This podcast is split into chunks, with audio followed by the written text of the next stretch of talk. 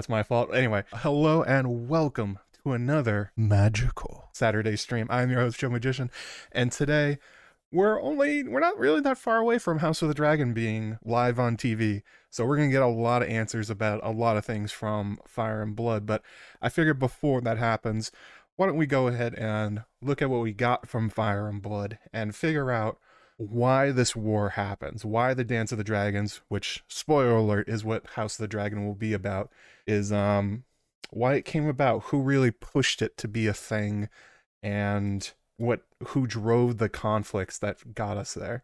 And it's this is a similar question to regular Song of Ice and Fire, to War of the Five Kings and Robert's Rebellion and the Blackfyre rebellions and all these things that George, as a writer, wants you to look beyond the face value rivalries on the page and look a little deeper at what causes them. So that's what we're going to do today. We're going to go beyond the petty rivalries and the people not liking each other. We're going to go straight to the answer of who made those rivalries happen, what's underpinning them, and what really made the dance the dance instead of just a minor succession uh, squabble between family members. I've got some good answers in the chat already. Obi Wan did it. Oh my god, the crossovers are real. If Hayden Christensen shows up as Aegon the Second, I'm in. Actually, Aegon is sort of like Darth Vader. Starts off in, relatively innocent and then ends up a scarred monster who's doing horrible things. Oh man, is this head canon? Darth Aegon the Second is Darth Vader. Oh man, I'm in on it. I'm in on this theory now. We're doing this. Thank you, Kieran Grant. Great contribution. So got a good quote here from Fire and Blood, and this is a good introduction to it, to the Dance of the Dragons, and how you're supposed to think of it as a reader, and how you should probably think of it as a as a viewer when House of the Dragon uh, uh shows up on HBO. So, no war was ever bloodier or crueler than the Dance of the Dragons, as the singers and Munkun have chosen to name it. It was the worst kind of war, a war between siblings. Despite Viserys' unwavering preference for Rhaenyra, Prince Aegon was convinced to take up his father's crown by his mother in the small council before Viserys I's corpse was cold. When Rhaenyra, the Princess of Dragonstone, learned of it, she fell into a rage. She was at the time in confinement at Dragonstone, awaiting the birth of her third child, a Prince Daemon. And that that's kind of where you're going at. It is a bloody and cruel war, one that is made out of a lot of hatred at each other. But as I said, the hatred and the reasons that they are at each other's throats, Aegon and Rhaenyra, is a little bit harder to get at. But this is basically the story that characters in regular Song of Ice and Fire know. This is the sort of the story that Stannis. I made a thread about this a while ago on Twitter, basically talking about how what we see in Fire and Blood eventually got translated into education for later characters in A Song of Ice and Fire, where Stannis Baratheon, of all people, is taught that not only was Rhaenyra not the heir to the Iron Throne, but she was a usurper, and that she was a traitor to Aegon II. And it's like this interesting game of telephone that goes from what actually happened to the history books to the maesters to being taught to the lords. And we're going to go ahead and crack that baby open. Poor, poor Stannis. If only he knew better that goof. So, to start off with just a little introduction here, the Dance of the Dragons itself is a very large and varied conflict. It is not really as simple as that quote makes it. The fact that it was bloody and horrific and an awful, the worst kind of war is true, but um, just making it a war between siblings is kind of underselling it, I, I would say. Oh, I'm sorry. I forgot one thing. I forgot to, I got super chats before we went live from Mona Radu. 20 pounds can't stay, but here's a token appreciation. Thank you so much. Appreciate it. Thank you for the super chat. And Morally, a similar one, $50. Morally coming in hot. Just a show of love, appreciation, and support. I love all the content on both this and your other channel where you show off all the fabulous veggies, etc. in your garden. Funny you should mention it, Mora. That is coming. I did do some filming on my garden. I've been putting a lot of it on my Instagram. That's on the Growing Strong YouTube channel because I am apparently on theme in all things that I do. Too, er, Mora also says, too early to blame Blood Raven, so she blames Daemon Targaryen as a huge culprit. She also left a message on Patreon we'll get to later. Yeah, she may, she thinks that Daemon is a primary cause and there is definitely some merit to that idea. But yeah, thanks you guys for the super chats. Also had a, a couple new patrons. Let's see here. Uh, new Maester Ariane and oh, I got a message from somebody. And Menhit She Who Massacres. Uh, recent recent addition to to the uh, Citadel, as it were. Oh, good, Kraken Queen, you got your your code. Thank you. I'm glad you got it. Yeah, thank you guys for signing up. Thank you guys for the super chats. If you want to send them through, Obviously, the super chat thing is open. You go so send them the PayPal. The um, link is in the description. Don't feel obligated. Just happy to hang out. Just throw a like and uh, sub if you enjoy what you're seeing. Share it to other people. Hit the like button. If we get, let's see here, we got 32 likes. Let's say if we get to 100 likes, we'll give away another T-shirt and I'll throw on a hat. So slam the MF and like button. I'm sorry if I'm my actions are a little spastic today. I didn't get a lot of sleep, so I drank a bunch of coffee. So I am a little a little hyped up on caffeine today as I make it worse. and I made strong coffee too. My hands are gonna be going all over the place. Gonna be uh, gonna be all over the place. Your second born? No, first born only. Please. Everyone knows second borns aren't worth anything. Back to the point I was making. No one person made the dance happen. There's a lot of bad decisions, a lot of different factions, a lot of different people pushing for different reasons why they wanted this war and very, very little of it actually has to do with a sibling rivalry, of which we're going to get into. There really wasn't one. Um, yeah, and again, this is similar to my video on uh, Daemon Blackfyre, where we kind of went through all the reasons that this war happened and how Daemon was largely, uh, even though it's called Daemon Blackfyre's War, it's really like Bittersteel's War, and it's really the Marcher Lord's War and the Lickspittle Lord's War. And it just so happens that Daemon is a convenient claimant that they pushed forward. Spoiler alert, uh, yeah. I'm not really big on this being Aegon the Second's fault. I was going to drop a link in the chat for the Daemon Blackfyre stream.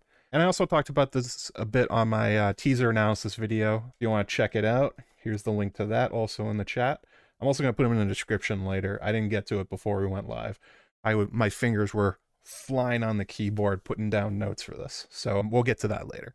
But yes, so House of the Dragon is going to clarify a lot of the inconsistencies, to say the least, in Fire and Blood. There, if you have not read the book, and you should, and if you want to, there's obviously links in the description to go to Amazon to pick it up.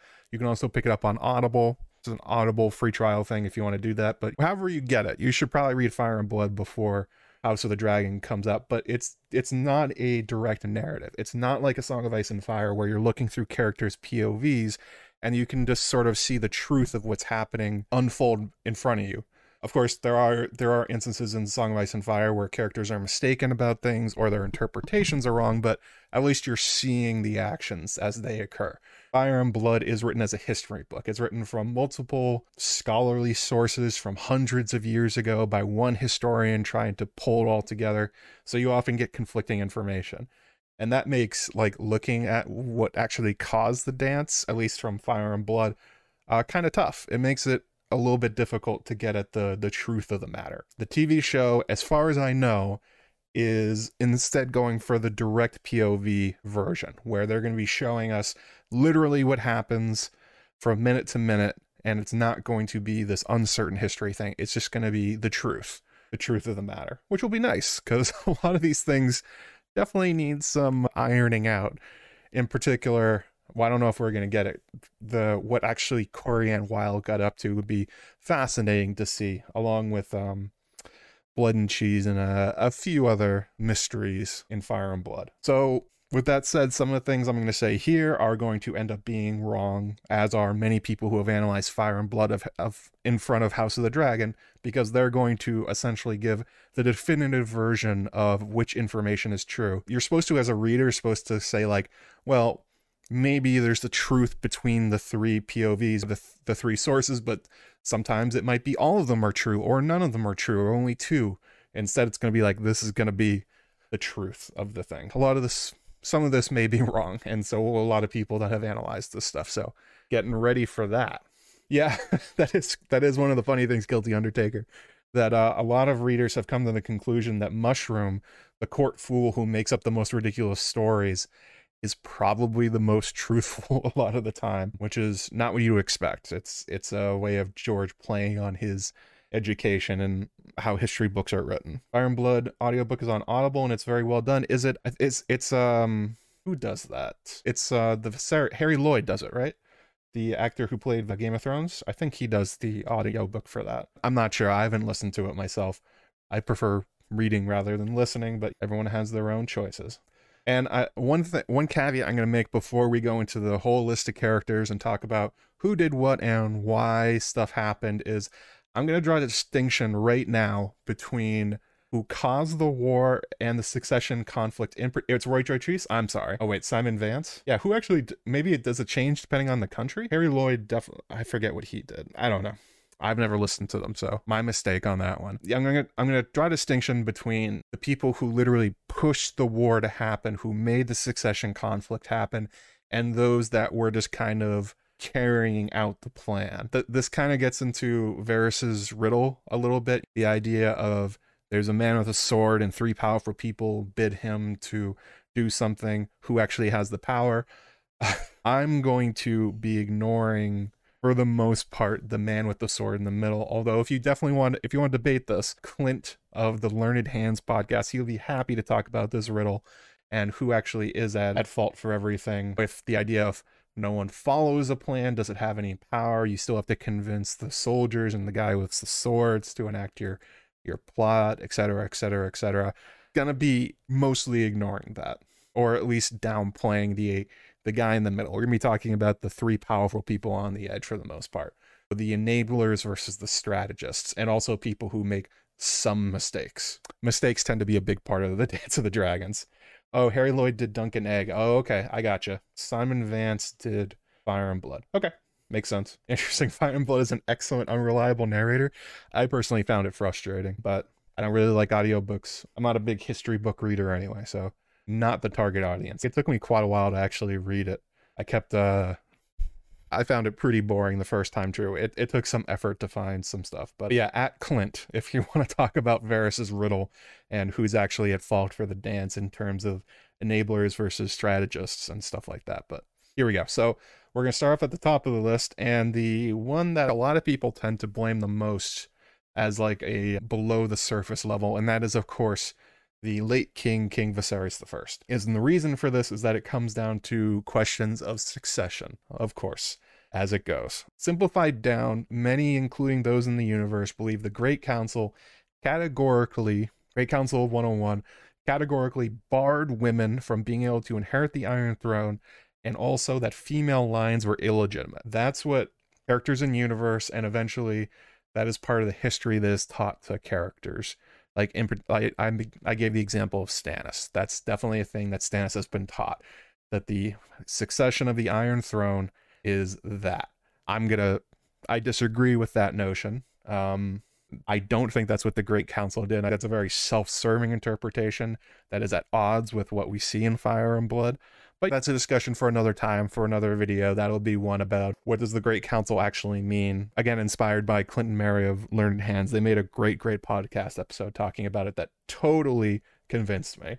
Um, not going to go over that today, but that that's a large part of the reason that people tend to say Viserys caused the war because he went against the Great Council and he ignored precedent and all this other kind of stuff. Oh, uh, super chat here from Trippy Fox, five pounds. Love making onto a stream. Love your videos and streams. The Citadel is the Reddit of Westeros because it's filled with incels. Oof. Wait, I'm a Reddit mod. Shit. Shots fired at me, I guess. Thanks for the super chat, I guess. So the long and the short of it is what the Great Council actually did is it recommended to the Jaehaerys who he should make his heir, even though he kind of already told them who he wanted them to make his heir. And they used a bunch of different reasons for why they chose Viserys over Rhaenys and Laenor Velaryon. And it has to do with proximity, dragon riding, their age, male versus female lines, and I think there is one more I'm forgetting. But I'm going to make a claim here, and in a very real way, Jaehaerys and the Great Council that whole decision making process to disinherit Rhaenys' line in favor of Viserys is actually pretty radical in terms of succession within Westeros because most of Westeros functions on male preference primogeniture, which means I, I put an example in my video talking analysis of House of the Dragon, but it basically means that it's God, it's kind of complicated to explain, but basically, if you have a king among his children, all of his sons come before his daughters. but the children of those sons come before any of their uncles.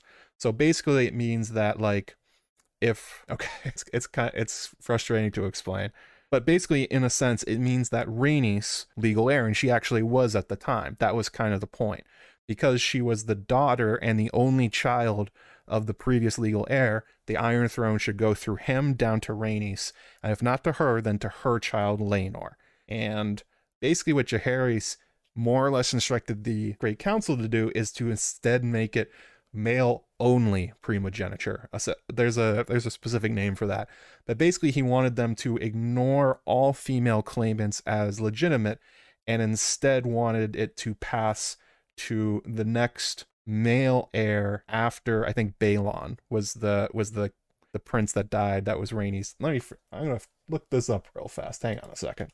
You you kind of need a chart in order to figure it out but that's more or less what it means. It means if if okay, let's think about this in terms of the Starks. Let's imagine that Robb Stark, before he died, had a daughter. As far as most Westerosi inheritance goes, that daughter should inherit before Bran. Jaehaerys is instead saying that that daughter wouldn't count, that it instead should go to Bran Stark. Okay.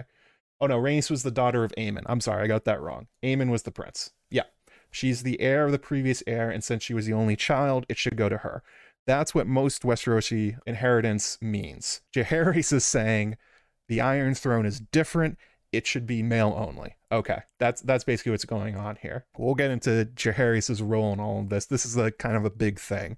But essentially, Viserys, upon taking the Iron Throne, which totally benefited him, he decides that that whole logic is wrong. He thinks that his daughter, his only daughter, Rhaenyra, should be his heir and that it shouldn't go to Daemon, his brother.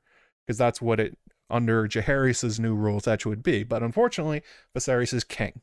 And Viserys can make whatever rules he wants because it's an absolute monarchy. There's no Supreme Court, there's no like legal system deciding all this stuff. It it comes down to what the king says. That's that's how this whole thing works. And he decided to he decided to say that even though it definitely helped me out, Rhaenyra is my heir. And to go back to the idea of male preference instead of male only. Uh, these terms are from Crusader Kings, if you're wondering. There are very specific old words and vocabulary for all this stuff. I'm just trying to make it simple to understand. There's a YouTube channel called Useful Charts, does a good job explaining different kinds of inheritance. Yeah, you kind of need charts to understand it. It kind of hurts your brain. Actually, I think there was a recent example. The British monarch switched from male preference to equal succession because uh, Prince William's first child was a girl, I believe. But yeah.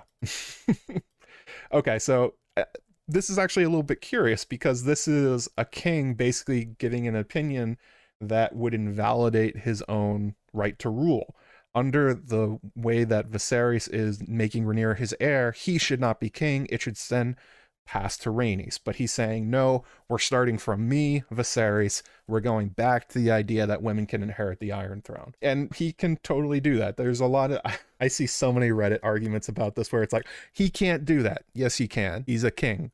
Kings can make up their own rules. That's literally the reason to be a king. It's an absolute monarchy. There's no Magna Carta none of that stuff. He can do whatever he wants, and he does. But he understands that there'll probably be some pushback to that. So Viserys has all the lords of Westeros come to uh, King's Landing and swear to Rhaenyra. We see that in the trailer where one after another they're all kneeling down and say, "We promise to defend Rhaenyra," and then she turns around and she smiles, and everything's great.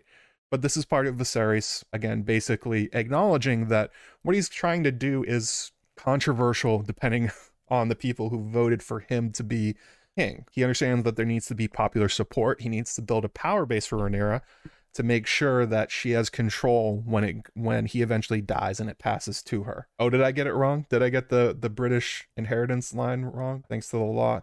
If he had been a she, then she would have been first in line. Left. Oh, I'm sorry. Yeah, you're right. I got it. I'm sorry. I know they changed the inheritance somehow, but I believe it's equal. But I, yeah, George is now the heir from William. It's all very complicated. All these rules are complicated on purpose because it's a weird ass system to use. And Viserys, the he sort of gets lampooned a bit in Fire and Blood and also World of Ice and Fire for being like, kind of like a party guy. He's open handed. He gives away too much stuff. He's not a strong king, but he's taking the idea that he needs to, rather than being a Maegor and basically forcing everyone to go along with his rule, he's trying to effectively just build an alliance of friendship around himself, people that are loyal to him. This is kind of what Ned Stark does. Oh, okay. So I got wrong what the child was, but it's now equal inheritance. Okay, gotcha. Gotcha. Understood. Thank you for the correction. yeah, Alicent left her several times. It wasn't good. But that's basically what Viserys is doing. He's trying to build bonds of loyalty that will last beyond his life. He understands that people are not going to be super psyched about Rhaenyra for a lot of misogynist reasons, that they think that a woman inheriting the Iron Throne will eventually lead to a downfall of their misogynist power structure, yada, yada, yada. Fine. He's doing what he can to make sure it doesn't happen. And it's a legitimate strategy and way to go about it. That's basically like the idea of Tywin versus Ned in A Song of Ice and Fire. Tywin tries to rule through fear, he tries to be Machiavellian. Ned does the opposite. And who has more loyalty after they're dead? Well, it's Ned. And so I I do think people are a little hard on Viserys for that kind of thing, where he's just it's like, oh, he's just trying to be a good guy and try to be everybody's friend. Well, it works. It does work a lot. And this is also kind of a recognition that Jaehaerys did the same thing for Viserys' ascension.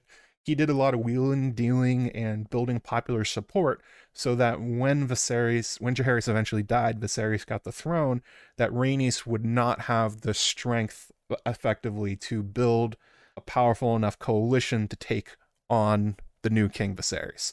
So Viserys is doing the same thing for Rhaenyra.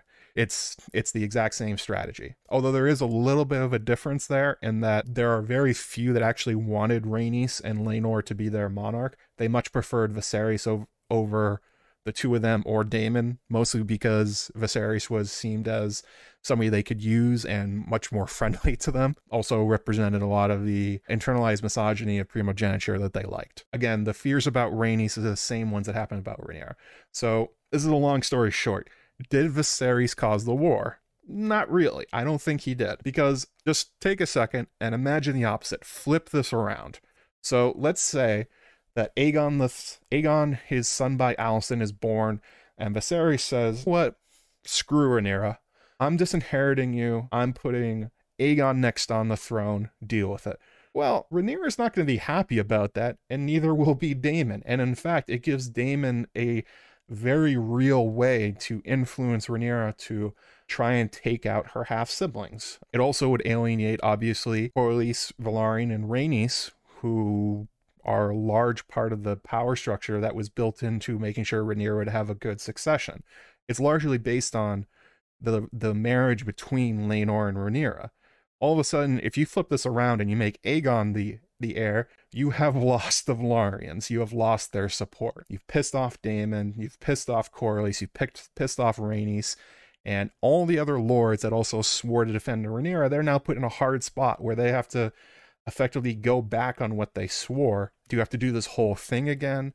Like, there's an implication, especially from people in the fandom, that if he just made Aegon the heir, none of this would have happened. Absolutely not. It would probably would have still happened.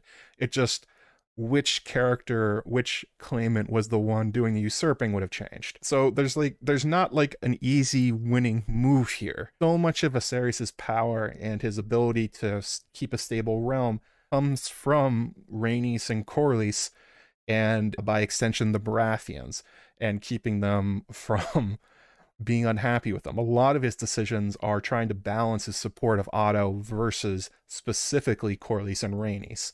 So those are the two people that this hinge on, and that's not really Viserys' fault. He kind of inherited that from Jaehaerys. So Tony Sled, five Canadian dollars, thank you. Aaron sparked this question, and it's valid. Can Tar queens divorce kings and their lords if they're a single case? I don't mean running away. I mean legally divorcing. I think they can do it if. When have there been divorces in the story? If they never consummated the marriage, they can do it. If there's proof of infidelity, they're allowed to divorce but it has to come from the male side. I don't think the I don't think women can divorce their husbands, but husbands can divorce their wives. Alysanne really had no choice. She basically wanted to divorce, divorce Jaehaerys, but he is king, so she could not. There, it's a no-win scenario for Viserys. He inherits this very messed up situation where whichever Aegon or Rhaenyra that he favors, the other ones, the other the faction that supports either one is going to be upset. The Hightowers versus the Velaryons. That's largely what's that's largely what's motivating this conflict. It's it's Velaryons versus Hightower. There there are setting aside of wives, I believe. I mean, maybe it's not called divorce, but or is that for paramours? The, that would be the closest I would think. Fireball sent his wife to the faith. Yeah, I guess that would be the way you could do it. There are ways around it, I guess, but it's always from the male side. Although it's not to say Viserys did not make a mistake. So for one thing, it's quite clear from reading back Fire and Blood that Viserys made a deal with the devil and Otto Hightower to get the Iron Throne. That there are quite a lot of people that thought that Rhaenys and or Laenor should inherit. And Otto, with with Jaehaerys' help, was able to swing the vote largely for Viserys by making this deal with them. And we it's not explicit in the text what the deal is, but it's pretty close that that most likely what happened is that Viserys agreed to accept he uh, he accepted Otto's help in exchange for probably his firstborn son marrying Alicent. That's probably what it was over time that became infeasible and then he ended up marrying her himself. It would be weird for Viserys who is already married to agree to marry Alicent in some future that would encourage Otto to kill him to kill her basically which may have happened anyway. But it was probably um firstborn son to Alicent. I would guess that's what happened there. Uh, women in the story are basically trapped in every manner you can imagine. Correct. The feudal era was unkind to women in general. Okay, so why is this a big problem? But it, because it basically makes it so that Viserys is reliant on Otto for a lot of his power and for a lot of the stability in his realm. He rules his hand of the king. He makes him hand of the king again after Viserys rises to power instead of replacing him. And it takes quite a long time until Viserys basically plucks up the courage to tell Otto to screw, to get out, fires him, makes Lyonel strong, his hand of the king instead. Because again, you if you're Viserys, you're always worried about Rhaenys and you're worried about Daemon. And the marriage between Laenor and Rhaenyra kind of takes care of the, the Velaryon side and Rhaenys' side, but the Hightowers will be a problem no matter what. Otto has an outsized influence on the realm. And besides that, he also has elder brother who's Lord Hightower. Eventually, this led to the marriage between himself and Alicent, which is kind of the thing that ends up happening here. But I, if you had to point to one thing that is Viserys' big mistake, it is the relying on Otto Hightower so much and being unable to effectively kick him out of power and his court. That at that point, Otto was so entrenched and Viserys had no real option that he had to keep him around. He had to placate him, and that leads to this conflict in a way. But that's not really Viserys' intention. Would no matter which way you go, it is still not going great. And like there is some things I guess Viserys could have done, but they're so ruthless and they're they feel evil that it feels weird to suggest like, well, obviously Viserys should have done this in order to secure the uh, the realm for Rhaenyra. Like I guess he could have killed Daemon and Helaena and Laenor, and then forced Aegon the Second or Aegon the Se- who become Aegon the Second and Rhaenyra to marry in order to merge the claims. But like we're talking about multiple murders here, and then forcing essentially at sword point to to half siblings who don't even like each other to marry to make sure a war doesn't happen. It's like, boy, that is that is a hard thing to say that that's the logical thing Viserys should have done. That's what I would do in Crusader Kings, but this is like real people, not pixels on a screen, or I guess they aren't really real people. So I guess that's you can be your real criticism of Viserys. He was not ruthless enough to kill people, to kill so many people that he got rid of the eventual conflict of succession and remove Otto Hightower from his life. Okay, I mean, I'm not even sure that would really work because it would have been so obvious what he was doing and we'd have lost support. And it's not like people wouldn't have noticed that all of a sudden all the heirs and all the people that are like making Viserys' life harder start dropping dead. I doubt they would have been happy about it anyway. That's kind of where I land on Viserys. I don't think it's his fault because he's kind of screwed either way. And it's like, I, I don't really feel comfortable pinning it on Viserys for not having the strength to carry out a mass murder campaign to force his two children to marry. That feels like a little far, a little much. All right, let's move on to the second guy. And unsurprisingly, I'm going to put most of the blame of the Dance of the Dragons on this guy, Otto freaking Hightower. The main villain of House of the Dragon and the Dance of the Dragons. I, I'm gonna throw this out the, before we even get into like the details of it. Otto has the most blood on his hands directly for the Dance of the Dragons. There are different sort of pressures and different problems that are inherited specifically from, but Otto is the one that's really, really pushing things. He's making the strategies, he's planning out the coup, he's making everything happen. It's difficult to find somebody that's more at fault than Otto himself. Was mass murder his only real option though? I, it, it's hard to say because you basically have to you'd have to get Aegon and Rhaenyra basically married in order to forestall their eventual any kind of conflict between them succession wise. Or you'd have to, I guess, kill Alicent and Otto. I mean, this this is uh yeah. I don't think we want to be in a pos- I don't want to be in a position of saying it's like it's it's Viserys's fault for not engaging in tactical murders. Like that I don't think that's really a good thing to be arguing for. Out of all the living people during the during the start of the dance, I, I blame Otto the most. He's extremely focused from a pretty young age on using his influence as hand of the king for Jaehaerys and his power at court to raise the Hightowers and particular himself to greater greater prominence. But this is one thing I forgot about, and I think I've said wrong in a few videos, is that Otto Hightower is not the Lord of the Hightower. He is not the Lord of House Hightower. He is a younger brother of the Lord. He is only a knight. He is Sir Otto Hightower. That falls into a lot of George's second son, nothing to inherit, kind of having to make their own luck in the world to make their own inheritance because they're not getting it on their own. You can see that as kind of a, a secondary or tertiary influence on Otto and why he does the things he does. So I think there's one very clear objective for Otto Hightower and why he's doing all of this. And it's relatively unspoken on the page, but if you look at the political situation and what happened during Aegon's conquest, it becomes it becomes a little more obvious. And the main objective, what Otto is trying to do, is he is trying to secure the reach. If you may remember, during Aegon's conquest, Aegon and his sisters killed all the gardeners, and there was a power vacuum left in the reach. The obvious next person up is probably the Hightowers. They control Oldtown. They're the second most powerful house that I don't they they have a claim to Garth Greenhand going back generations upon generations. It would make sense for Aegon to effectively say, Here you go, Hightowers, there's no more gardeners. You will be my next liege lords. You can have Highgarden and all that stuff. And instead, Aegon makes a a tactical decision which is pretty consistent with the rest of his uh, new lords basically where he decides to take someone who is to take a house that is uh, less powerful and elevate them in order to make them dependent on himself and that's what he does to house tyrell he makes the stewards of highgarden the tyrells the new lords of the reach and because they are unstable and new again there's no real way for them to effectively rally support. Hightowers, among the other Reach Lords, are pretty unhappy about this. They remain unhappy about this. They think that they should be the next Lords of the Reach. And they also made the claim this is George marrying myth and legend to current timeline stuff. They say that the Tyrells came from a female line to Garth and viewed that as illegitimate and lesser than their own which is kind of funny because I'm pretty sure the Hightower claim also comes from a female line, but that's how it goes. Let me see here. Garth Greenhand. I'm pretty sure it's Tower. Maris the maid. So the Hightowers themselves come through a female line too. But don't let that stop them. They hate the Tyrells. They think they're illegitimate.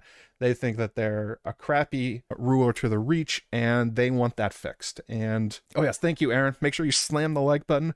We're gonna give away a shirt at 100 likes, and I'll throw on a funny hat. And we'll have a good time.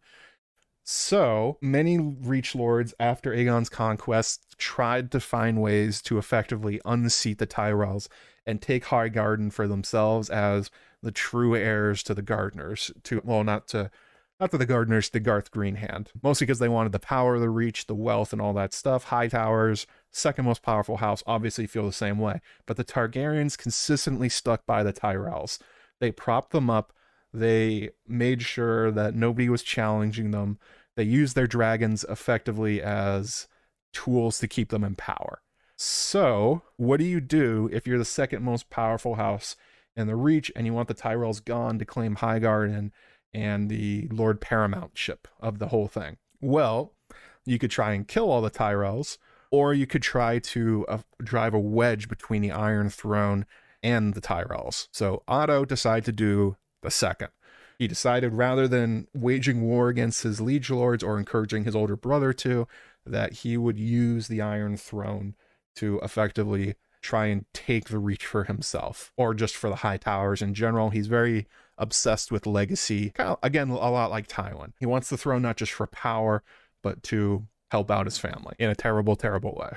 So Otto does this by making himself indispensable to the Iron Throne and also trying to create a royal marriage for their family, which over time, or perhaps very quickly, would create the ability to remove the Tyrells from power, possibly give Oldtown dominion of the entire Reach, or give Otto and his children dominion of the Reach. It's it's not hard to understand how once he has a grandson on the Iron Throne that he could find some reason, invent a treason or something like that, that the Tyrells are disloyal to the Iron Throne and remove them from power and take Highgarden on his own. That's a fairly easy thing to imagine he would try and do. Again, seeing as Otto has no holdings of his own as he's only a knight, yeah, it makes sense from a family wise and from a personal motivation wise that this is kind of what he's after, beyond just the Iron Throne in general there's side effects here that would be very helpful for him. And there's some there's actually a little there's some proof of this in the Tyrell involvement in the dance, which is basically none. The Tyrells at the time were ruled by a child, and by that I mean they were ruled by a regent.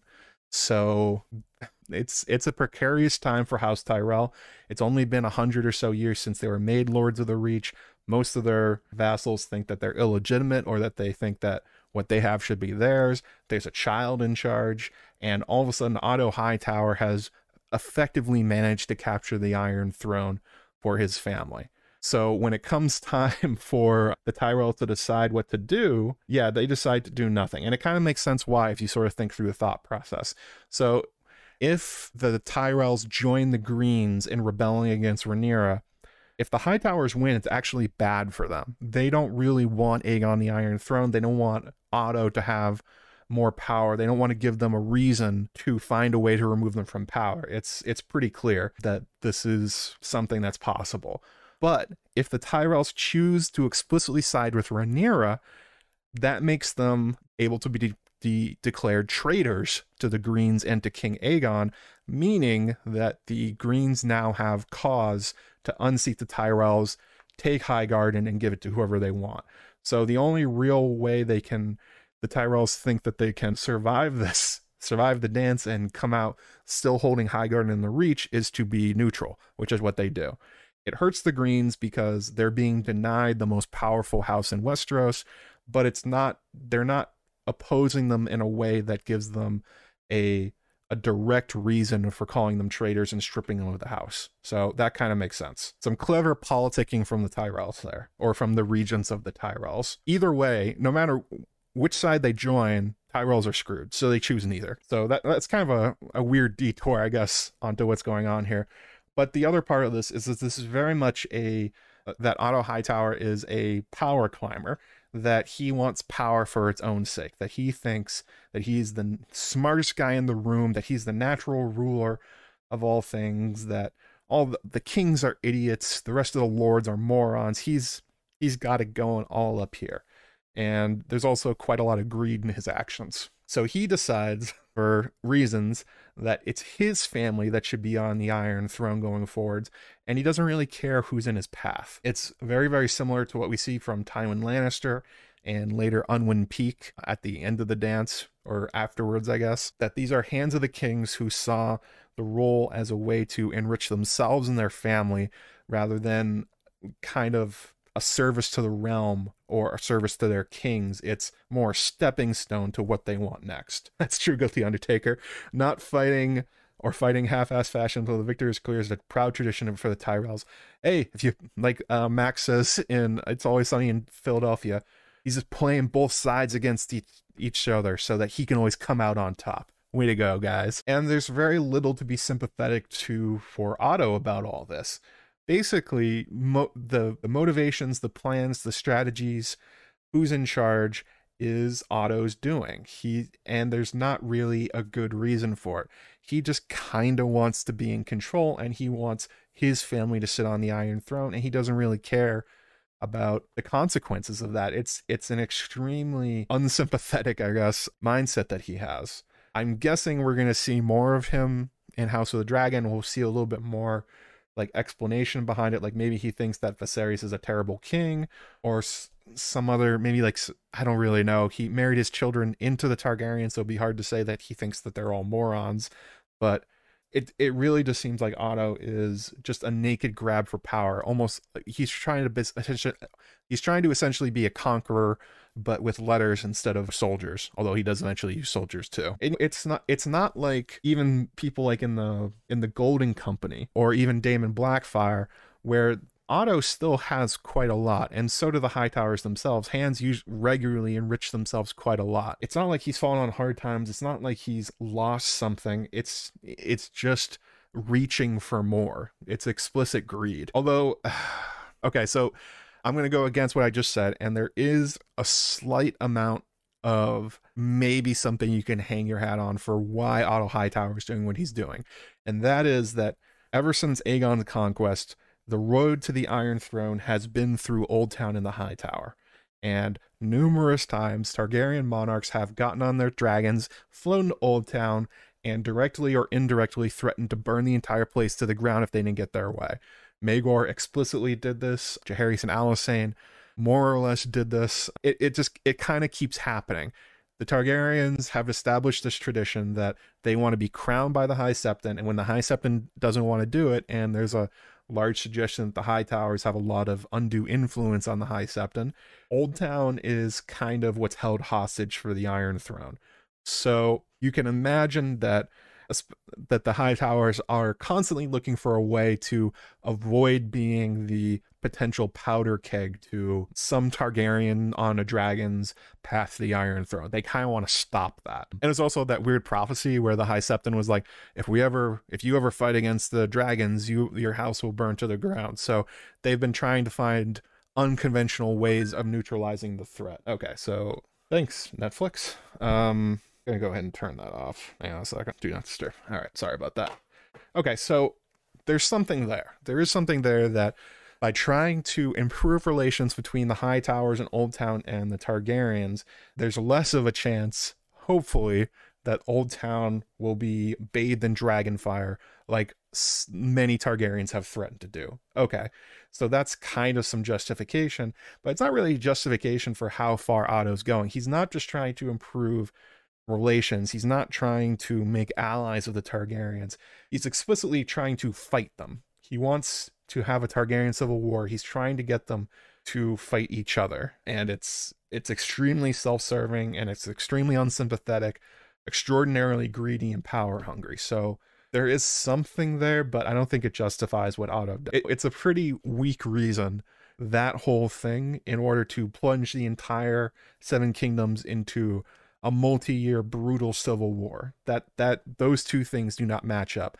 Especially because if you start that war, there's a good chance that somebody on a dragon is going to burn down the Hightower just for funsies. Screw Otto. Uh, the other main motivator here that makes Otto look even worse is that a large reason he's doing what he's doing and that he's creating the Dance of the Dragons, or at least creating the succession crisis, is because he personally hates Daemon Targaryen. He thinks the Rogue Prince is a shithead and they have a long-standing rivalry going back decades by the time that the war starts and it's it's a really personal problem he has with Daemon. That's not that's not a good reason to do it, especially because Daemon's not in line to be on the Iron Throne anyway. It would be Rhaenyra's. He says that during the Green Council. It's not great. And also very unsympathetic from Otto Hightower is what he does to Alicent, that he basically turns her onto a piece on his game board. He turns her into a weapon for his schemes and power grabbing. It's it's it's very much like you see from Littlefinger and you see from Tywin. Like explicitly Littlefinger is trying to turn Sansa into Alice Alicent Hightower.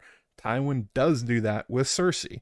And it's just people that are seeking power for its own sake, trying to right weird rivalries they've had for quite a long time that for some reason they can't let go of.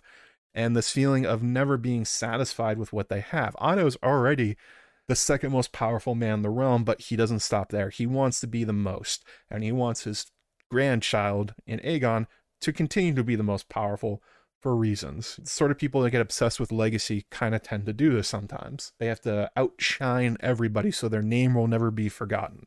Well, unfortunately, that leads to a gigantic civil war. Way to go, Otto Hightower. Yeah, uh, again, Aaron in the chat says it right. I don't think you have to reach far to find Alicent to give Alicent sympathetic motivations, but yeah, fuck Otto forever. There, there's so little sympathy to be had for him. George wrote him explicitly as a villain, and that's probably going to come out in the TV show too. And I, there's actually, funny enough, George writes it in so that people in universe know this is true. That Otto is really to blame for everything that's going on because there's a there's a fine detail here. When Rhaenyra is crowned by Daemon, she declares a bunch of people traitors to the realm and that they should be executed for their role in trying to usurp her. Two people she names are Otto and Alicent, who she doesn't name any of their children or grandchildren.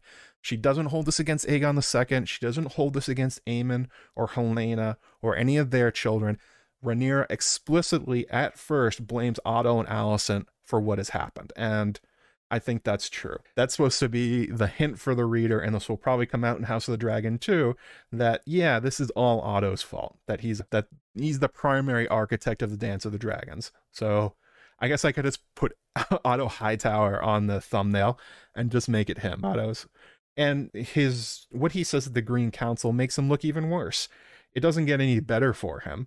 So this is his response when uh, they learn that Viserys is dead. He says, "Sir Otto Hightower, cut him off. All this must needs wait," he declared, "until the question of succession is settled." As the hand of as the king's hand, he was empowered to speak with the king's voice, even to sit on the Iron Throne in the king's absence.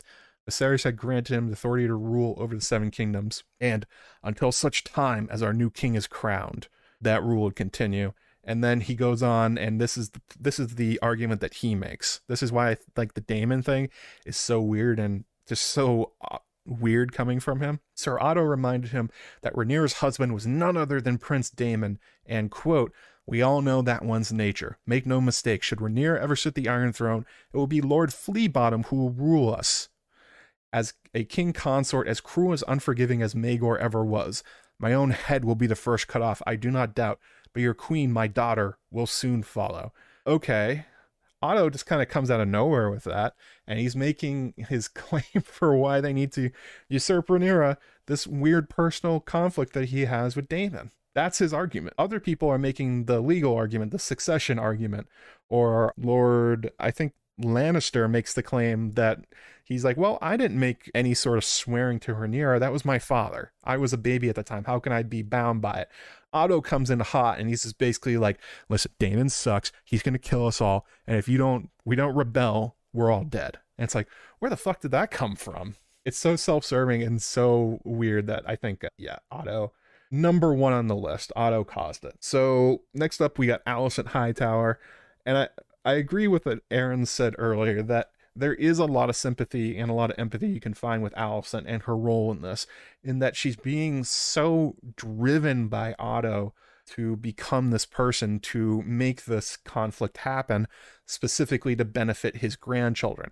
Not to benefit her, but to benefit Otto's grandchildren. And he set her up from this from a very young age. He basically made her a weapon, like I said, much in the same way that Tywin did to Cersei. That there there's a lot of maybe there's some nature here that Alicent was naturally scheming and naturally on her own would be kind of a bad person, but you can see clearly Otto's influence on her. That even the making her the handmaiden Jaehaerys and then keeping her from marrying for years until Viserys becomes available and then instantly swooping in and making that marriage it's clear that he's he's pushing her around like a piece on a chessboard. Yeah, and I, also talked about this during my video that this animosity that we're going to see on the screen between Alicent and Rhaenyra is really comes from their fathers. That Viserys at a certain point had enough with Otto, and he tried to move the Hightowers out of court and he tried to get rid of them.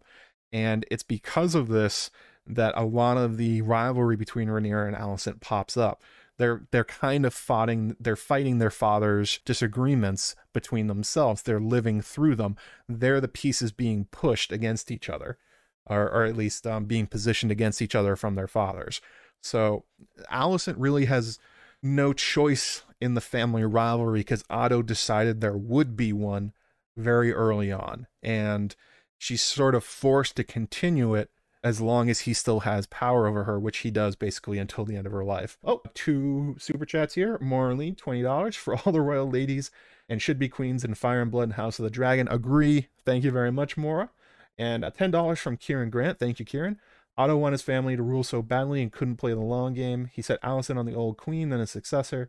Maybe she was a schemer, but Otto had a lot of influence. That's that's kind of where I'm landing here. Is that I don't think Alicent is blameless. I don't think Alicent ad- acted rationally or in service of the realm in general, that there was quite a lot of her trying to protect herself and kind of a similar kind of power grabby nature from Otto. But it was really, it appears to have been beaten into her from a young age from Otto that this is what they're going to do. That there's the line from the teaser where Otto basically says like you have the ability to win the Game of Thrones. It's like, well, you don't have to play. You don't have to do this. You don't have to push the realm to the brink of war just so that your grandson can be or your son can be on the Iron Throne. They're still princes, they're still royalty, they're dragon riders. It's not like they're nothing. It's not like they've been tossed out to Essos never to come back. Things are really good for Alicent Hightower and for her children, and still they go through with it. So she play Alicent plays an extremely active role throughout the beginning of the dance and for a little bit she eventually gets sidelined quite a bit by, by aegon and those in charge of the the green faction but in the run up she does have a pretty she has a big role but nowhere near as big as otto although one thing that's definitely her fault is Aemond One Eye.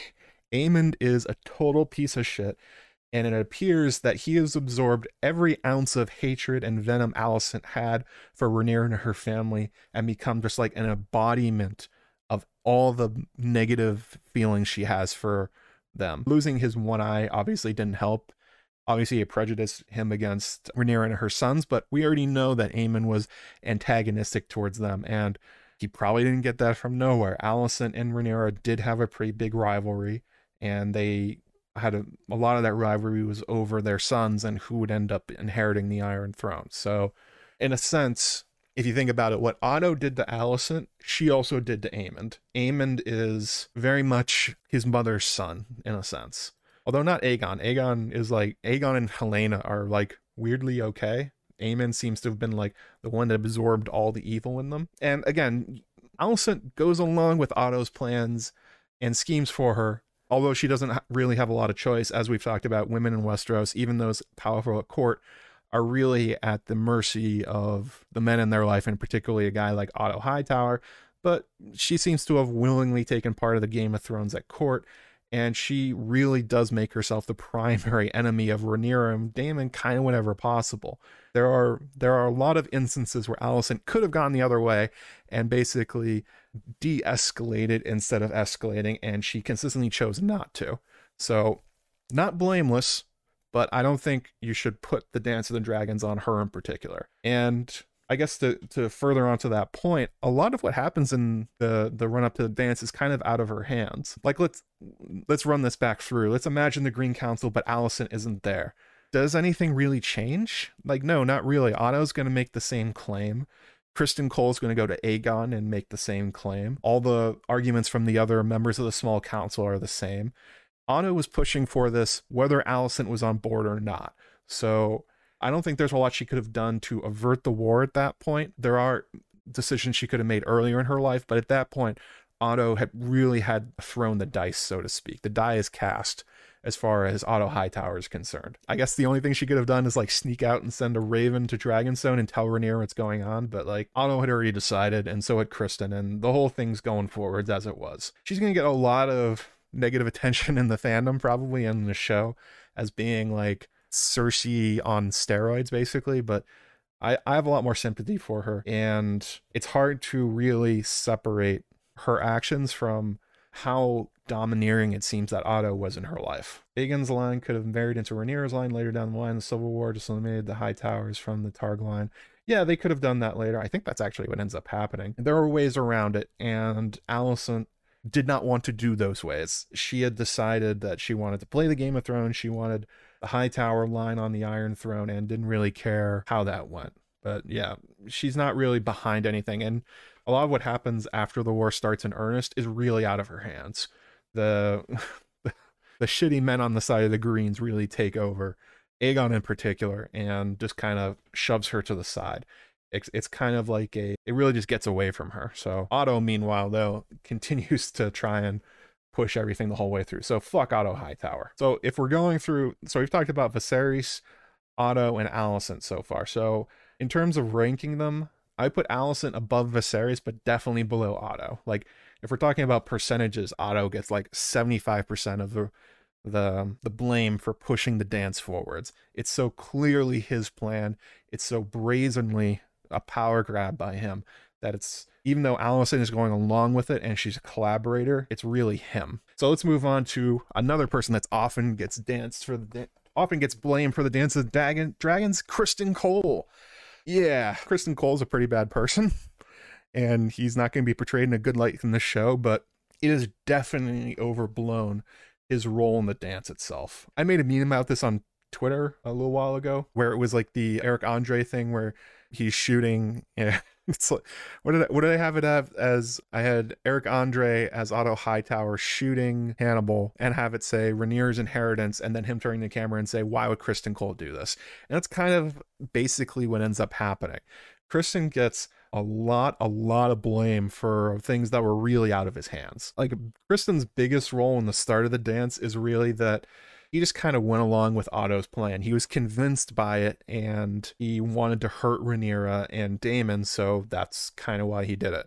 He killed Lord Beesbury and then he convinced Aegon to rebel, but like even that is all he says is the same thing that Alicent and Otto already said. So it's not like he's adding a lot of value to the plot. It could have been either of them going to Aegon and making the claim that he w- his life was in danger if Daemon and Rhaenyra took the throne. And he's he's really just he's Lord Commander of the Kingsguard, but that doesn't have there's no armies attached with that. His influence is really just kind of centered at court itself. And you could replace Criston with basically like any member of the Kingsguard or even Hightower soldiers and the plot goes forward the same as it does with Criston involved.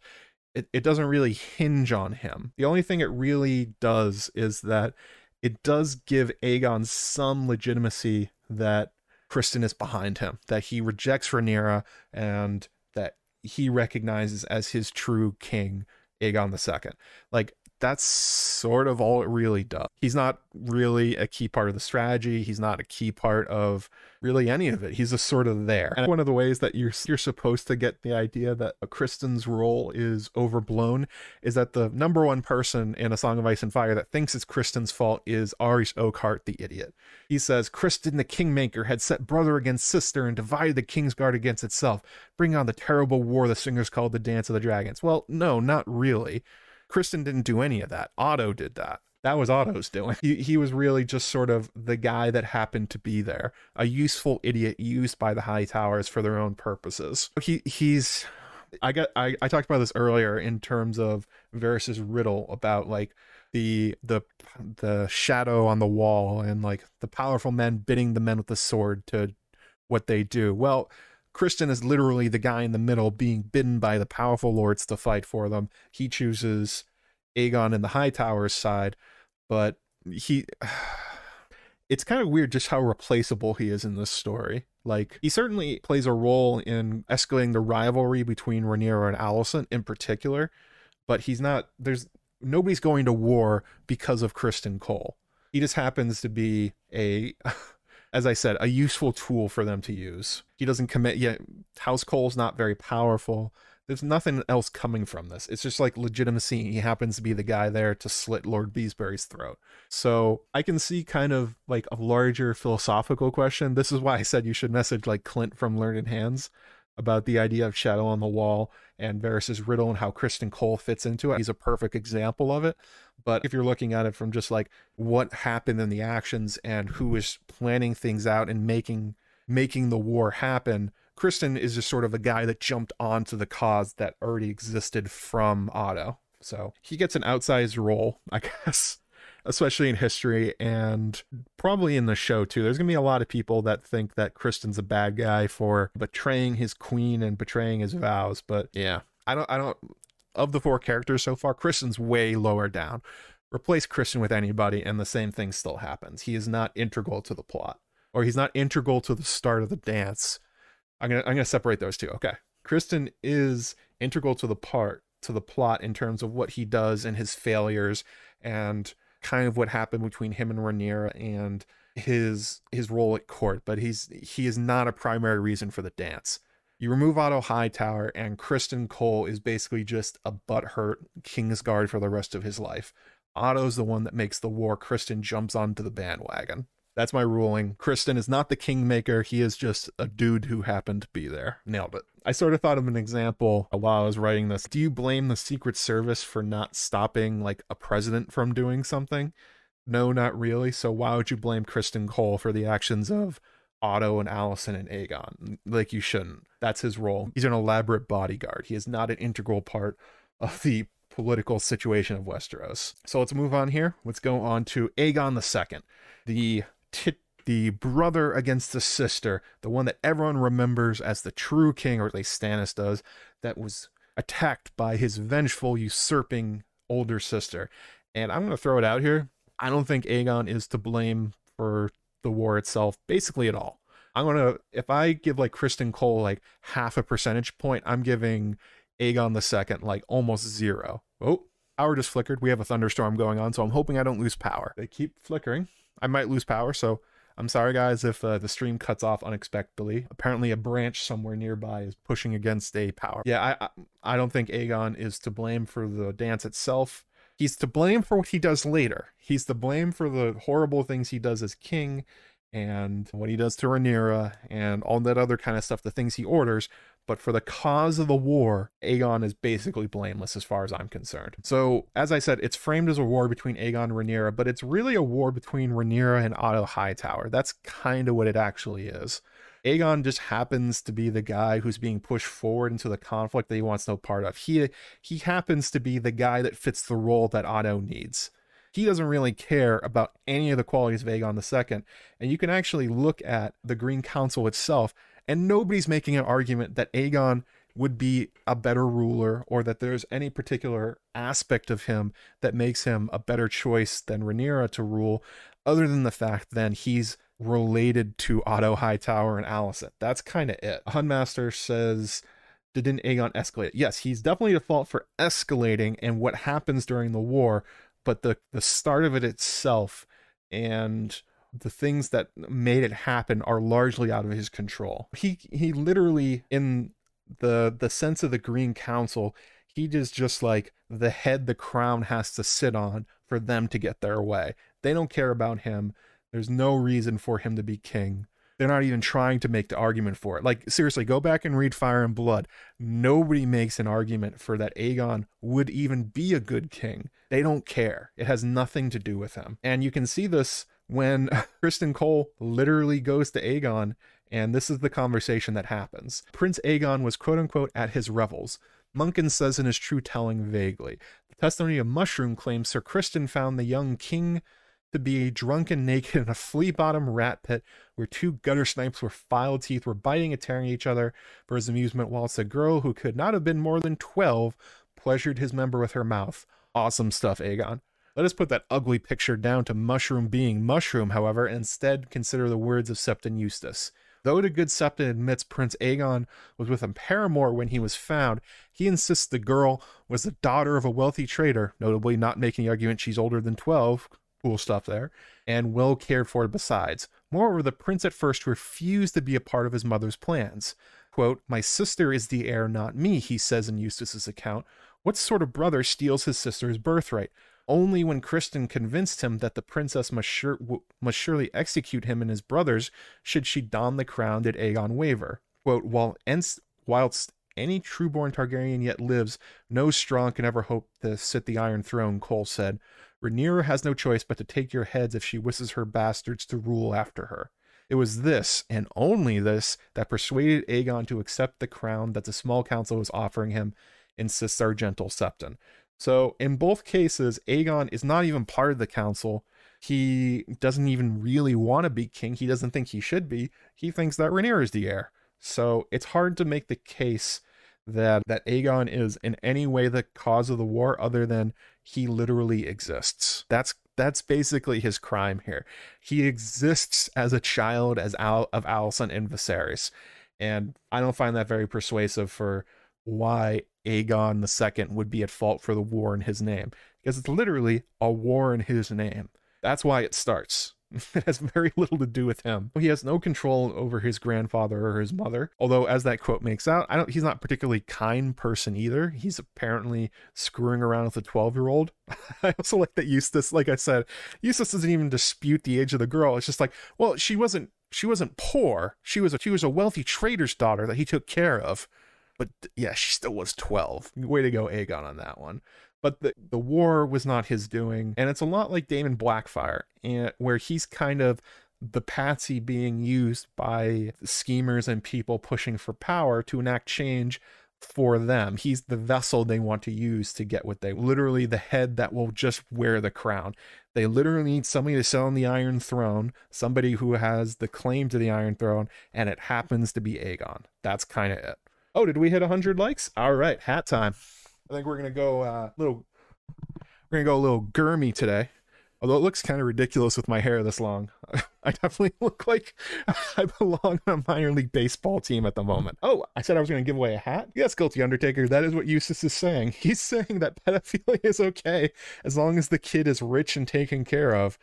Great stuff out of Septon Eustace. Uh, let me open up Nightbot and we will go ahead and give away a shirt. All right, we're, we're going to do another giveaway here. So we'll do a keyword. Tuck my hair into the hat. No, no, that doesn't work. There's too much of it. It's just, it's all over the place. All right, so key, what keyword should we use? Won't be funny to see uh, posted in the chat like 50 times. Let's see here. Type the word mushroom. All right. So if you want to win yourself a shirt from my Threadless shop at a Threadless doc, wait, wait, what is it again? I I always forget. Hang on, it's joemagician.threadless.com. I'm gonna put the link in the chat. If you want to win a free T-shirt there, and I actually have uh, a sale going on, you'll be able to get more than just a T-shirt. It looks like. Type the word mushroom into the chat. Type mushroom, and you'll be entered to win. It's uh 340 right now, so 345 we'll roll this and uh, we'll try and give it away. If you've entered before, try not to enter again. See if we can. That's happened a few times recently. Some you guys are devoted to hanging out with me and I appreciate it, but uh, let's see if we can get some some other people out there with some ass waffle shirts and stuff out there. Type mushroom into the chat. Of course, my memory is bad, so I may not even remember if you won before. I don't actually keep track of that. It's just like, I guess I should. I have a spreadsheet with everything. I should keep track of it. Anyway, so I make a pretty good case there for Aegon. I don't think Aegon II has really any part in the cause of the Dance of the Dragons. It, it's a war that happens to him, not because of him. It's not even like Daemon. With Daemon, like you saw from from different characters that they were making a claim that Daemon would be a better king, that he looked the part, that he was a better warrior, that uh, he had the sword. Aegon, they're just literally like, Aegon exists, therefore he should be king. We don't like Rhaenyra. It's basically just like, he's not Rhaenyra. That's their whole reason to support him. Oh, there's fanny packs? Did I put fanny packs in? I hope so. Um, there's stickers, mugs, bags, uh, tote bags, magnets, notebooks, buttons, phone cases. I don't think anybody's bought a phone case yet. Shower curtains. Yeah, somebody please get ass waffle shower curtains. That'd be incredible. Oh, there's not. Oh, that's a shame. All right. Well, yeah, four more minutes. If you guys want to win something from my Threadless shop, you get $20 towards to buy whatever you want. Type mushroom into the chat. Got four minutes to go. All right. So who's next up? All right. So this is one that comes up quite a bit, and that is the Rogue Prince himself, Daemon Targaryen. Daemon basically deserves a whole stream on his own. George has put a lot of effort into describing Daemon and making him an interesting character. Oh yeah, leggings. That's right, Kraken Queen. There are leggings. You can get yourself some ass waffle leggings, which always make me laugh when I see them. If we get to 100 let's see here 25 likes we get to 125 likes i will switch to the other hat promise so definitely if you look at the teaser trailers Daemon is being heavily, heavily featured, and he's heavily featured in Fire and Blood as well. That Daemon is a primary character in the Dance of the Dragons and the lead up to it, and eventually at the end. And as such, there's generally a lot of blame ascribed to him as a character for the for the dance happening. Actually, Morally, she posted this on Patreon. She said, "Hi Joe, I believe that Daemon Targaryen had a huge massive hand at being an instigator, especially since Otto Hightower clearly hated him and did not want him, anywhere near the Iron Throne, much less able to give any of his bastards a dragon egg, as we saw in the trailer. I'm going to go over some of those points, and I. it's hard to pin exactly how much of it is Daemon's fault because a lot of it seems to be kind of in Otto and Alicent's head that they think he's dangerous to them personally Therefore, they have to do something about it. Asks if the ass waffle leggings is the peach in the correct spot. What's the correct spot? What do you mean? So, this is a tough one. So, there is a fair amount of blame you can put on him, but it's not like, it's not directly.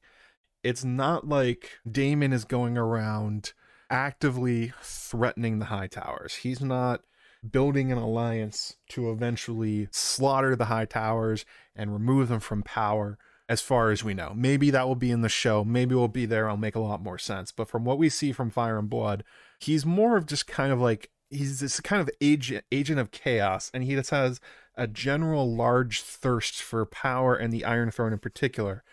And it's those aspects that made his counterpart at court, Otto Hightower, very nervous about him in particular. Otto multiple times tried to effectively neutralize Daemon by giving him crappy jobs. He made him Master of Laws at one point. He also made him Lord Commander of the Gold Cloaks. Both times, Daemon effectively took those opportunities and made them far more dangerous than Otto ever imagined. Like, he literally made the Gold Cloaks into his personal army from what should have been a nothing job. So there's a lot of ambition and talent in Daemon that the Hightowers thought was dangerous to them in particular. That anytime he gets a little bit of power, he somehow takes it and escalates it drastically.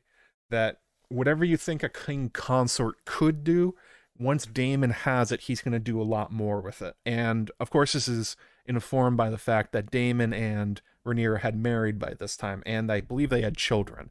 So that was a big thunderbolt. Holy shit! Yeah, I may lose power. Yeah, on the on the leggings because of the way.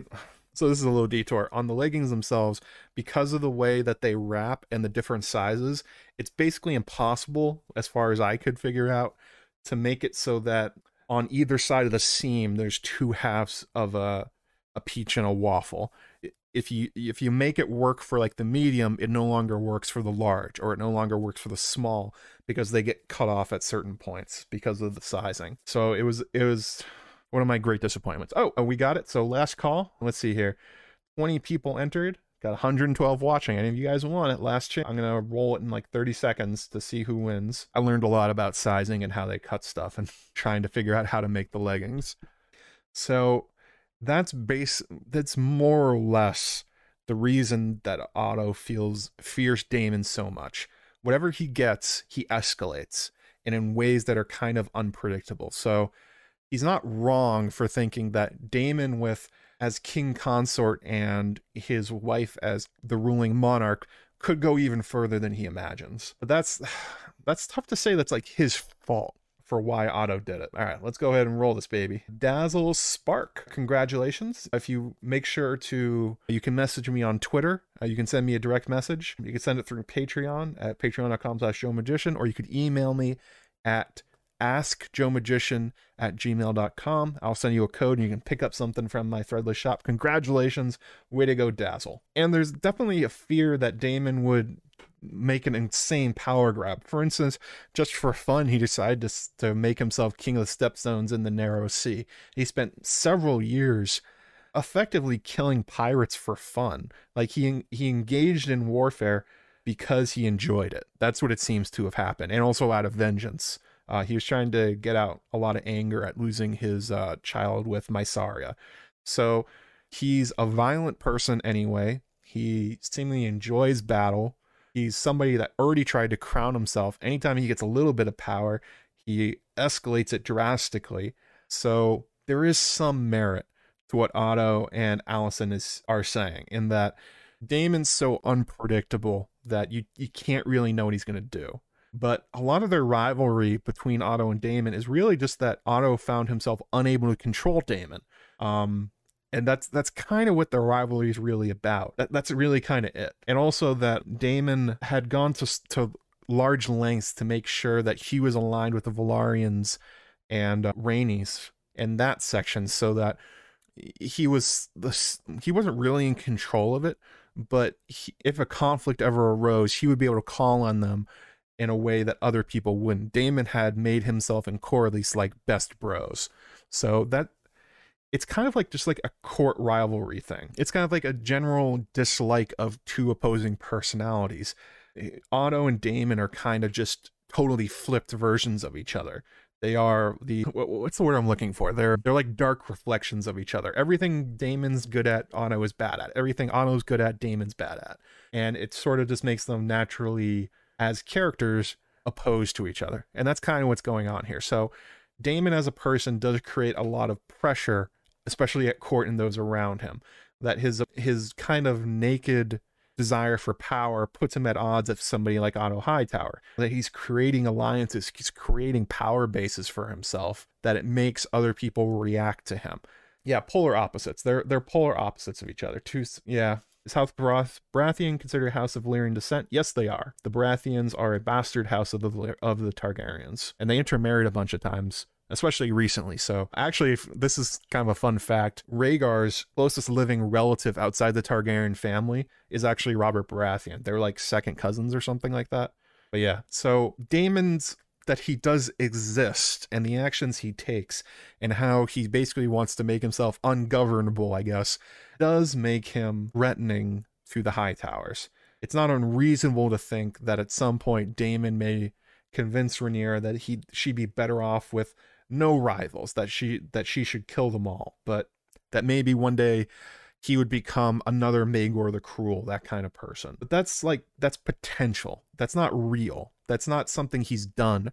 It's not like he's literally showed up at Oldtown on Caraxes and said, "I'm gonna burn down Oldtown. Just you wait." Like none of this stuff has actually happened. And Otto and Alicent explicitly blame Daemon as their primary cause of action. They fear that he's gonna kill them all. He will be a blight on their family in the realm, and he will murder them all to secure the Iron Throne and the realm for his offspring. And it's like I don't know. He has not made those threats. He has not taken actions to make that a thing, unless, like, behind the scenes, they are constantly da- dodging daggers from Daemon. He certainly could. It's sort of like Rhaenyra, where she gets blamed a lot for, like, that she's going to overturn the realm and make empower women. It's like, and at no point did she actually like do those things and she never even said she wanted to it, it's hard to say he didn't like particularly push the Hightowers into doing what they did into usurp the throne and start a civil war and do all that stuff. But his presence and his existence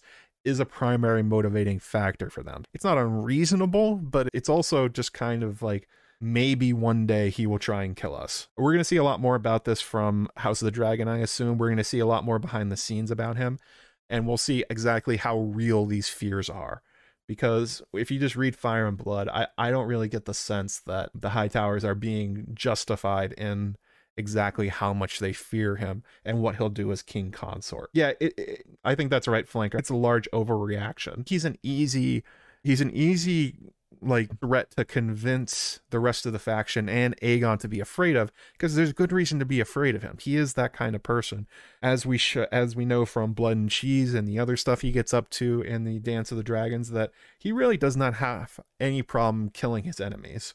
And if he could, that maybe he would. But there's also the other side to this. Like he had a rivalry with Viserys for quite a long time. And Viserys basically was not a dragon rider after a certain point. Daemon didn't show up into the Red Keep and burn it down. He didn't challenge King Viserys to a duel. He didn't try to overthrow the realm. He just kind of was angry about it and then did horrible things elsewhere. And kind of schemed his way to marry Rhaenyra and groom his niece, but like there's no example of Daemon heron hauling a family like the Hightowers are claiming. It's a little bit of an overreaction, but definitely true that Daemon's existence and personality did push the dance to being more likely. If for no other reason than he is a convenient, violent agent of chaos to sit to stoke fears on. Kind of where I land on Daemon. But of course, that's all pending House of the Dragon. It's very likely I'm going to say this and then we're going to see a scene where Daemon effectively goes to Rhaenyra and goes like, as soon as you're crowned, we have to kill everybody. That could very well happen. We just don't see that in the books. Which is not to say Daemon's a good person. He's not a good person. He's a pretty terrible person. But I don't think the fear of him is justified for starting a gigantic civil war and to remove Rhaenyra from power. Like, if you're really that afraid of Daemon, kill Daemon, right? Just hire some assassins, take care of him, kill him. You don't need to overthrow Rhaenyra to have Daemon not be a threat anymore. And that, that's the real disconnect here. Just kill him. Just kill Daemon. That's a good point, Guilty Undertaker. There's a Tyrion parallel with Daemon. I wish I was the monster you'd have me be. Daemon is is a monster, but he's the Hightowers really over oversell the exact danger he he, uh, he represents. Like I don't think he would keep the Velaryons as allies if he suddenly went on a killing spree. Uh, let's see here. So we started about 10 minutes late, so so we're gonna try and just uh, roll through these last two. Next one up is well, actually, so let's do a ranking right now. So Otto Hightower at the top so far is the most to blame. Then I would put Alicent. Then I would put Daemon. Then I would put Criston Cole. Then I would put Aegon the second. That's that's kind of how I'm ranking them so far in, in terms of who caused the dance. Mostly Otto at this point. So let's move on to Rhaenyra. And this is actually gonna be a pretty short one because I don't really think the dance is Rhaenyra's fault at all. A lot like Aegon, that she just happens to be a person in the way of Otto Hightower's Hightower's ambitions, and I don't. There's not a lot that she really did to cause it. That's like that seems to be convincing in universe or convincing to me as a person. Like the only thing Rhaenyra really did to to make the civil war against her happen is that she didn't put in the work to to continue Viserys's plan of making sure all the lords continue to be on board for her becoming the heir that it's set in fire and blood that at a certain point people were pretty sure Viserys was going to die soon. He was getting old, he was in bad health. Rhaenyra did not proactively go out and make sure that all of the people that swore to her when she was younger still felt that way. Like she should have been taking like royal progresses. She should have been actively courting and making friendships across the realm, kind of like Alysanne did, making sure her alliances were still in place, particularly in Highgarden. Her one big mistake is that she did not get the, the Tyrells on her side, knowing that the they were the the Hightowers overlords. She kind of just stayed at court and then stayed at Dragonstone a lot. And she really should have been making sure that across the realm, everyone was, yeah, still on board. They were still going to recognize her claim that she didn't have anything to worry about. She kind of just coasted on the Viserys making everyone swear and on his reputation as king.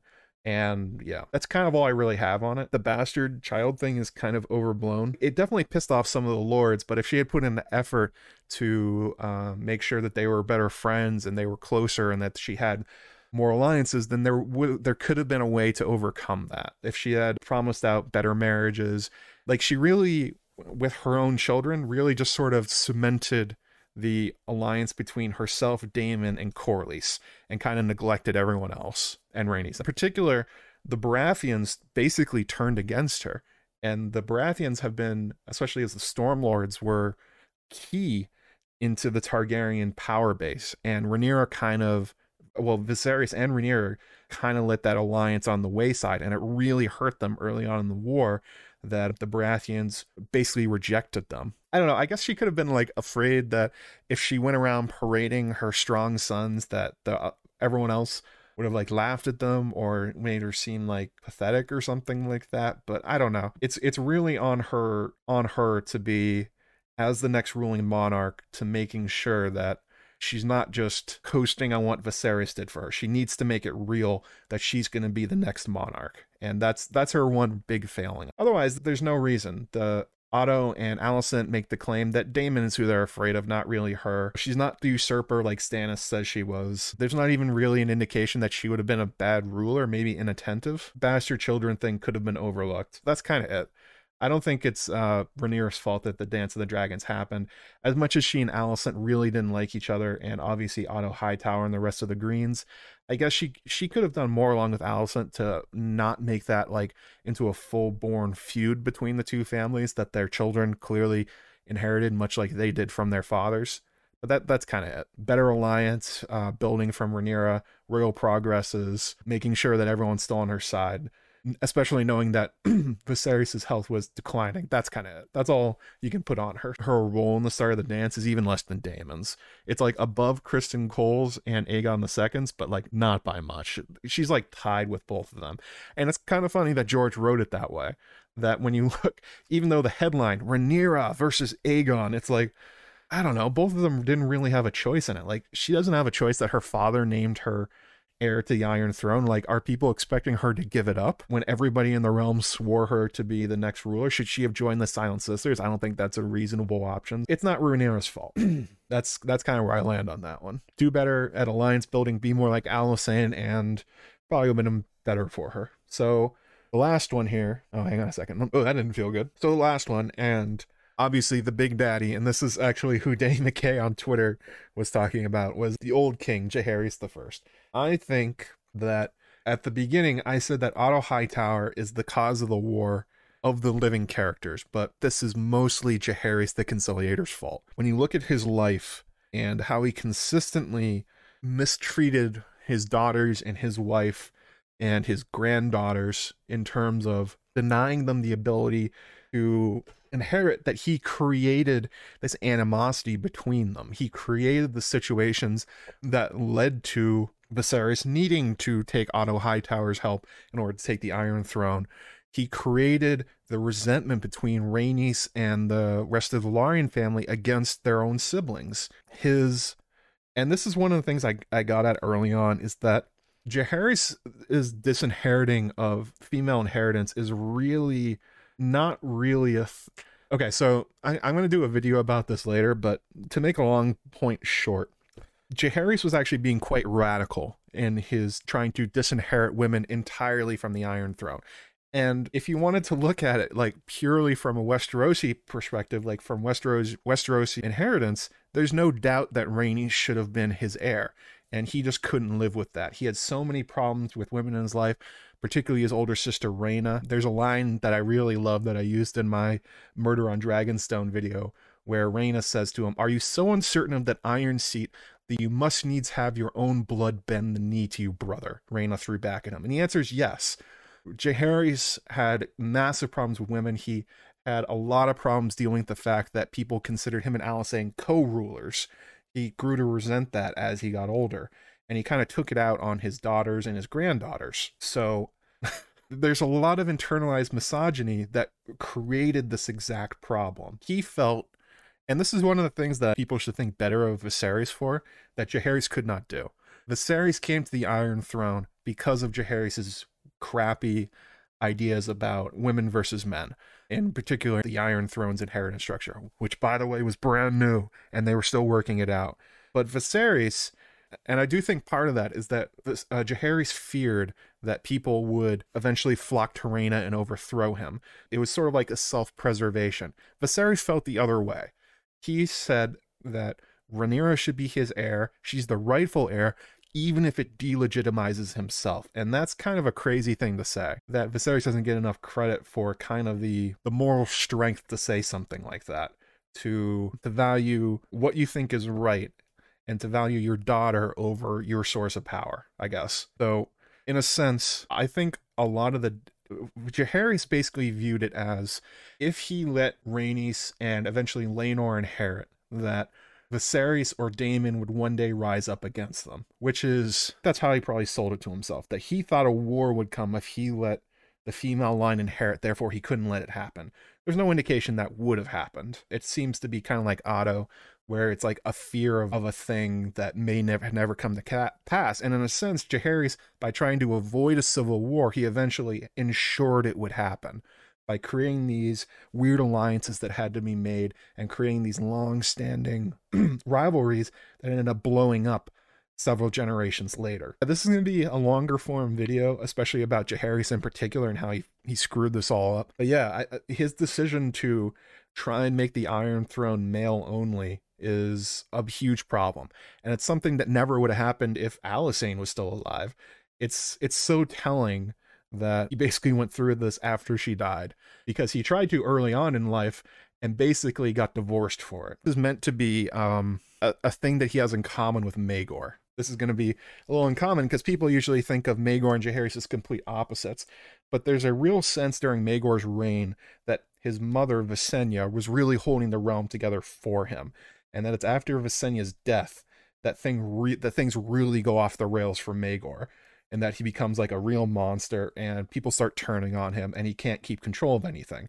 And for Jaehaerys, it's kind of the same thing where after he loses Alysanne and after he loses Barth, he basically screws up his legacy.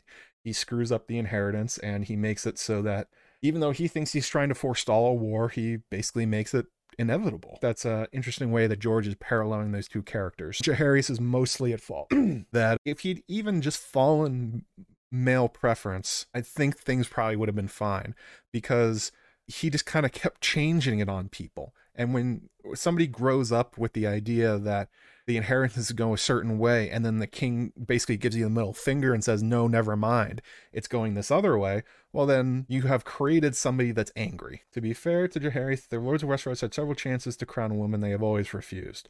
Unfortunately, Jaehaerys is king. He could have done it anyway. That's that's the whole point of wearing the the pointy throne, the pointy crown, and sitting on the iron throne. It was up to him to make it what he wanted to, and he decided not to. He could have feared that if there was a ruling queen, that all of Westeros would have risen up against him, but like all of Westeros lost the three dragons. I don't think that's really a reasonable fear, especially of how many more dragons they had now and uh, how they had managed to build support from houses that they had created the Tyrells. The loyalty they got from those houses were indispensable. Who's to blame? Let's let's go ahead and let's do a visual metaphor. All right, so who's at the top? I think Jaehaerys and the influence of Otto Hightower. Let's not forget that in Jaehaerys' waning years, as he got older, as they said, he was kind of getting dementia and he didn't really know what's going on.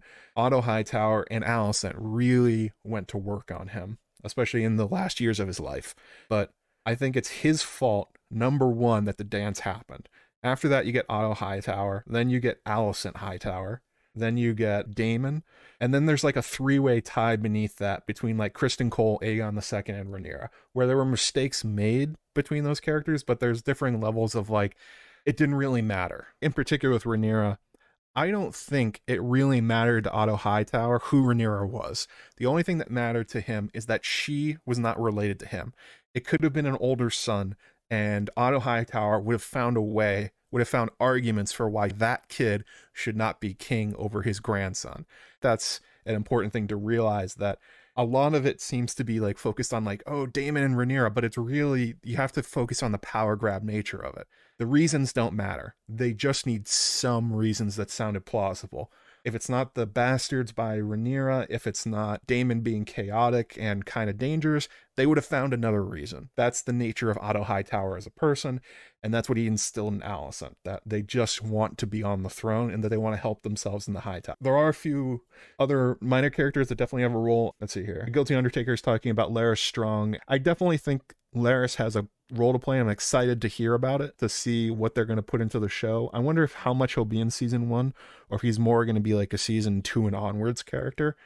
But there's definitely infighting between the Strongs that helps put the Dance of the Dragons into being a thing, particularly the fact that Larys is on the Green Council and that as the spy master, he helps them out. He's more like a willing collaborator rather than somebody that really made the war happen. I don't know if you guys agree, disagree, put them in the comments. Make your case. Do you think I'm wrong? Do you think I overlooked something? Do you think I'm dismissing something important? Give me your own rankings after the video or if you're listening to this on, on repeat instead of being here live. Oh, we got to 125. We're going to put on the wizard hat for the last couple minutes. Hang on a second. There we go. Floppy hat, Matt. That's what we're... So I'm going to probably do a version of this into a, a, shorter video before House of the Dragon comes out. Definitely something about inheritance and who's right between the greens and the blacks about which if Aegon and Rhaenyra is the true heir, how much Jaehaerys is at fault, that kind of stuff. Those are videos I want to make before the show comes out. So where's Aemond? I I put Aemond in the collaborator part. He definitely serves a role, especially in the, his killing of Lucerys, but he didn't really set the, anything in motion. He's one of the people that helped escalate it. But I'm talking about the the cause of the war, like what really got it in motion, what really made it a thing, who pushed it to the forefront. And for that, I think Jaehaerys and Otto. Although I think you could make the case that Otto is much more at fault because I can imagine a scenario, a thought process where Jaehaerys thinks that he's saving the realm. Otto is literally not trying to save anybody. He is trying to essentially start a civil war himself. Oh yeah, you can also from my threadless shop, you can find stuff with this hat on it. I had uh Sanrixian, my icon on here. It's me going like, wait, hang on a second. There it is. There's the icon itself. I do have a Gandalf pipe somewhere, but I stopped smoking weed a while ago. Anyway, yeah, let me know in the comments. Thank you all for hanging out on this Memorial Day weekend. I'm going to try and get this out as an audio version a lot faster than I normally do because I know people are going to be driving uh, across the country, across America for Memorial Day, driving to and from parties and seeing family and stuff like that. So hopefully this will be available for you guys on Monday. It kind of depends on when YouTube lets me have access to the file. It's kind of weird. You like can't download it right away. It has to go through processing. But yeah, so if you like the the stream, you like the content, make sure you slam the like button, subscribe for more as we get closer to House of the Dragon. Gonna be putting out a lot more stuff. Gonna be covering the show as it comes out. Um, gonna be doing some more in-depth looks before the show comes out, analysis and backstory, so that when you watch it, you will have a better understanding of what you're looking at. So, thanks everybody. You have a good weekend. Oh, so also, if you want to support me, you can go to patreon.com slash Joe Magician. Uh, $5 level and up gets you access to the patron Slack and all the, the bonus stuff like the Dying of the Light read through, special patron episodes, all that other good stuff.